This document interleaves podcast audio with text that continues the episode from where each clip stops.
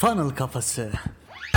Merhabalar, merhabalar, merhabalar. Funnel Kafası podcast serisi 16. bölüme hoş geldiniz. Ben Hasan. Ben Emre. Bu bölümde sizlere funnel kafasının altı sac ayağından biri olan funnel kurmak basamağına dair çok önemli bir konudan bahsedeceğiz. Funnel kuruyoruz canlı yayınlarından da hatırlayacağınız üzere herkesin zihninde yeni bir kapı açmaya çalışıyoruz. Podcast'in de bunun için iyi bir yer olduğunda farkındayız. O yüzden bu bölümde buna yer vermek istedik. O halde kendi iş modelinizi derinden etkileyebilecek olan değer merdiveni konseptinden bahsedelim. İster ürün ya da hizmet satın, isterseniz hayatta bir şekilde kendinizi bir üst basamağa taşımaya çalışın. Birazdan anlatacaklarımız sadece pazarlama ve satış için değil, hayatın tamamı için geçerli. Çünkü biliyoruz ki funnel hayatın her alanında. Evet, bizler ürün ya da hizmetlerimizi satmak istiyoruz ya da hayatta daha iyi bir konum elde etmeye çalışıyoruz. Öncelikle bu konuda düşünmemiz gereken 4 tane husus var. Bunlardan bir bahsedelim. Hatta bu podcast'i dinlerken kağıt kalem alın yanınıza. Bu soruları yazıp cevaplarsanız emin olun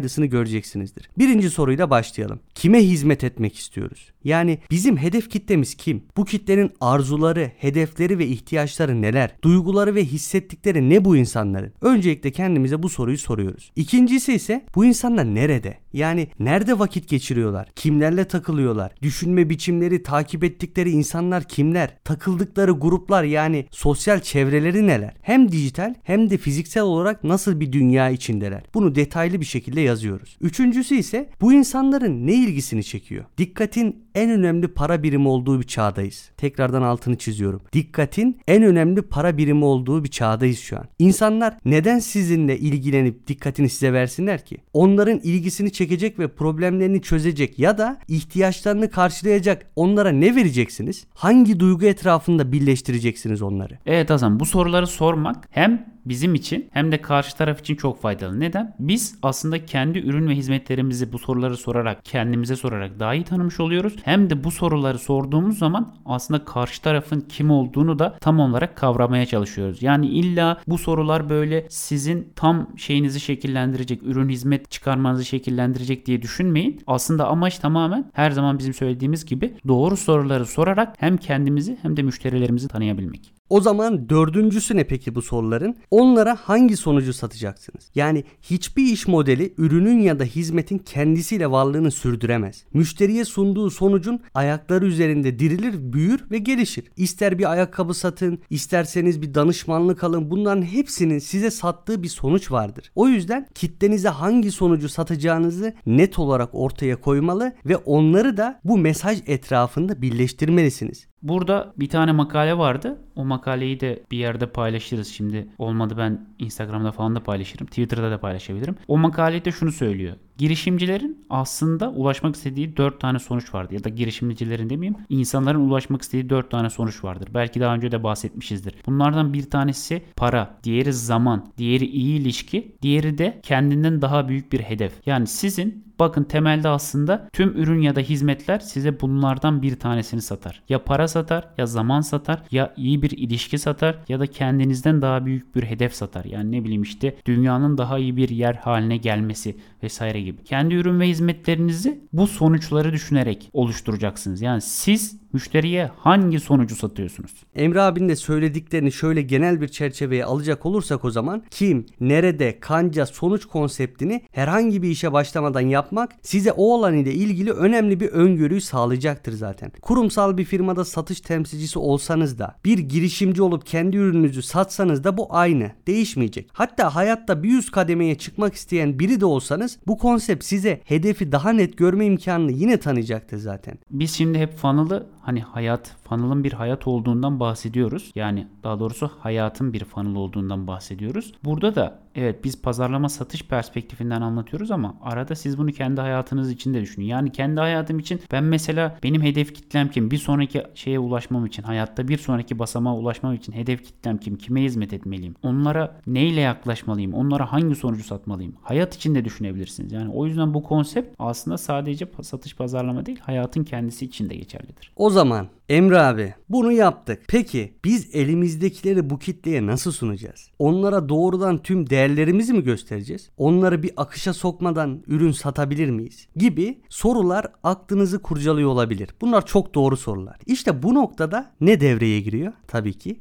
Değer merdiveni. Peki bu değer merdiveni nedir? Bundan bahsedelim şimdi. Müşterinizi kendi ürün ya da hizmetlerinizde basamak basamak taşırken onlara sunduğunuz değeri arttırdığınız ve yine bu oranda karlılığı da sürdürebildiğiniz bir yapıdır bu. İdeal dünyada tüm müşterilerinin senin en iyi ürün ya da hizmetini ilk seferde almasını arzu edersin zaten ama realite böyle değildir. Kimse doğrudan 3000 TL'lik bir danışmanlık hizmetini ya da pahalı bir ürünü satın almaz. Çünkü karşındakine henüz yeterince değeri sunamamışsındır ya da o senden yeterince o değeri alamamıştır. Kitlendeki herkese uygun tek bir teklif oluşturmak imkansız olduğuna göre tamamına hitap edecek teklif portföyü işini kolaylaştıracaktır. Tüm bu bahsettiklerimizin üzerine ideal müşterileri bulmak için değeri ve fiyatı en yüksek ürün ya da hizmetinizi herkese sunmak yerine yapmanız gereken burada iki önemli husus var. Peki bunlar nedir Emre abi? Birincisi kitlende yer alan her seviyeden müşteriye onların karşılayacağı oranda bir değer sunmak. Adı üstünde zaten değer merdiveni. Yani sen birinci basamak, ikinci basamak, üçüncü basamak, dördüncü basamak diye düşünelim. Birinci basamakta insanlara daha onların karşılayabileceği ve seninle güven tesis edebileceği bir ürün sunacaksın. İkinci basamakta değeri arttırıp fiyatı da arttıracağın bir ürün. Üçüncü basamakta senin ana ürünün olabilir. Dördüncü basamakta da bu ana ürününle birleşebilecek başka bir ürün olabilir. Yani yani buradaki amaç ne? Gördüğün gibi 1, 2, 3 ve 4. seviyede herkes için ayrı bir şey. Yani her kesimden müşterinin ya da senin farklı müşteri portföyünün karşılayabileceği teklifler, teklifler var Hasan'ın da söylediği gibi. İkinci husus ne? Değer merdiveninin en üst basamağına taşıyacak ideal müşterileri sen bulmaya çalışırken hem müşteriye istediğini vereceksin hem de kendin bu verdiğin emekler karşılığında değerin olanı alacaksın. Zaten değer merdiveni sadece müşteriye ürün satarak karlı bir yapı elde etme sistemi değildir ya da öyle bir konsept değildir. Sen basamaklarda yukarı çıktıkça aslında en yakın kademede çalışmak istediğin insanları da seçersin. Çünkü niye? Değer merdiveninin en üst basamağında sana sunduğun değerin karşılığını veren insanlar olur ve bu sunduğun değerin karşılığında yani maksimum değerin karşılığında da beraberce vakit geçirebileceğin, en çok hizmet edebileceğin işte ne bileyim bu inner circle olur kimisi için. Kimisi için grup danışmanlığı olur. Kimisi için birebir mentörlük olur. Ama senin yakınında beraber çalışmak istediğin insanları değer merdiveninin en üst basamağına taşımış olursun. Zaten belki bir sonraki podcast'te anlatırız. Değer merdiveninin de aynısını sen funnel'a uyarlarsan bir insanın değer merdiveni basamaklarında yukarı çıkması funnel'da da aslında aşağı inmesi, derinleşmesidir yani en sona gitmesidir. Burada ilk basamak ne dedik? Müşteriye değer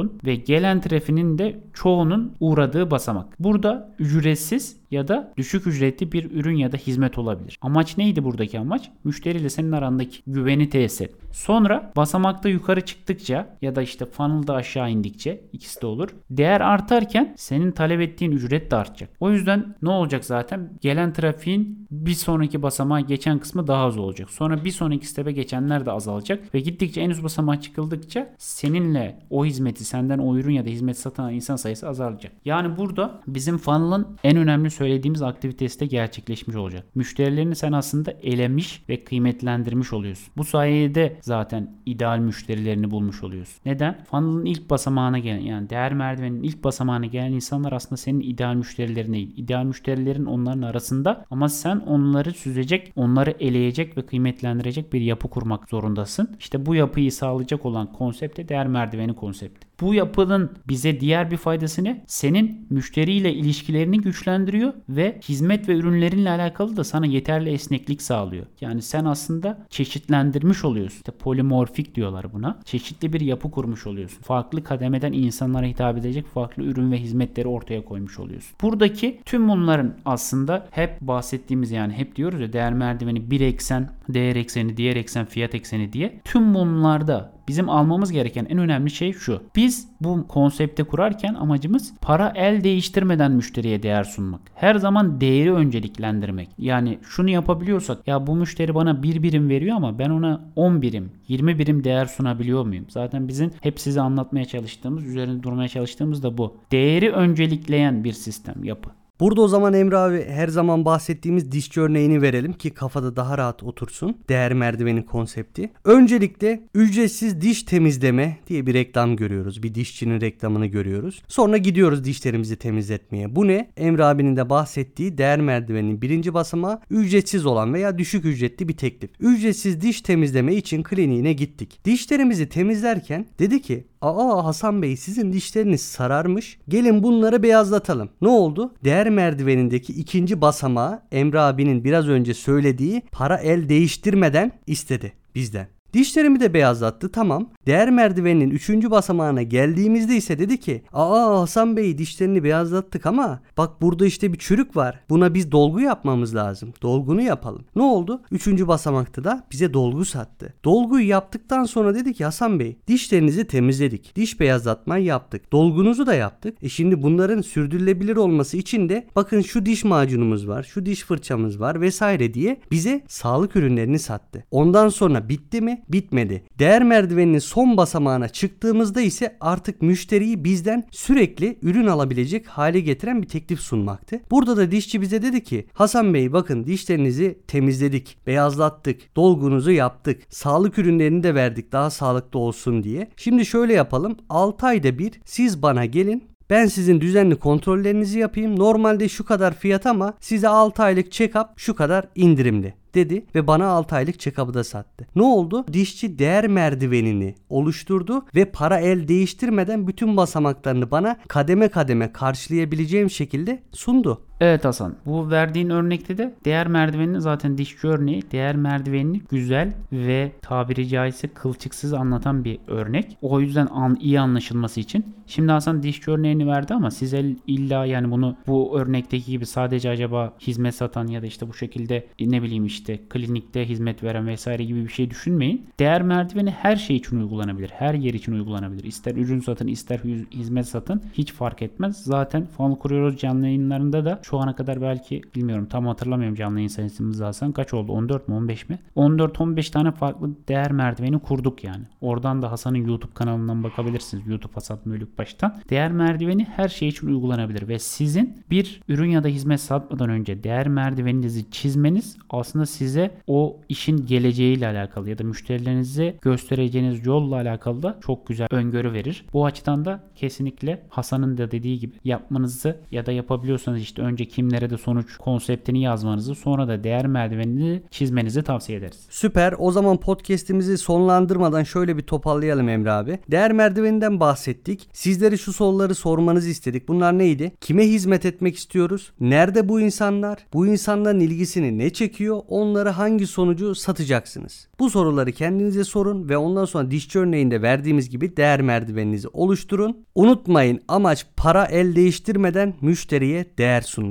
Bana ulaşmak isterseniz Instagram ve Twitter'dan Hasan Bolukbas 2S ile ulaşabilirsiniz. Evet bana da Instagram ve Twitter'dan yine ED Doğaner yazarak ulaşabilirsiniz. Ve 28 günde üretkenlik, para kariyer, aşk ilişkiler ve mutluluk konularında kendi dönüşümünüzü başlatmak istiyorsanız bizim ilk bilgi girişimimiz olan dönüşümünübaşlat.com adresine gidip dönüşümünüzü başlatabilirsiniz. O zaman ne diyoruz Emre abi? Funnel kafasından uzak kalmayın. Ve unutmayın bu hayatta hepimiz birer satıcıyız. Kendinize iyi bakın.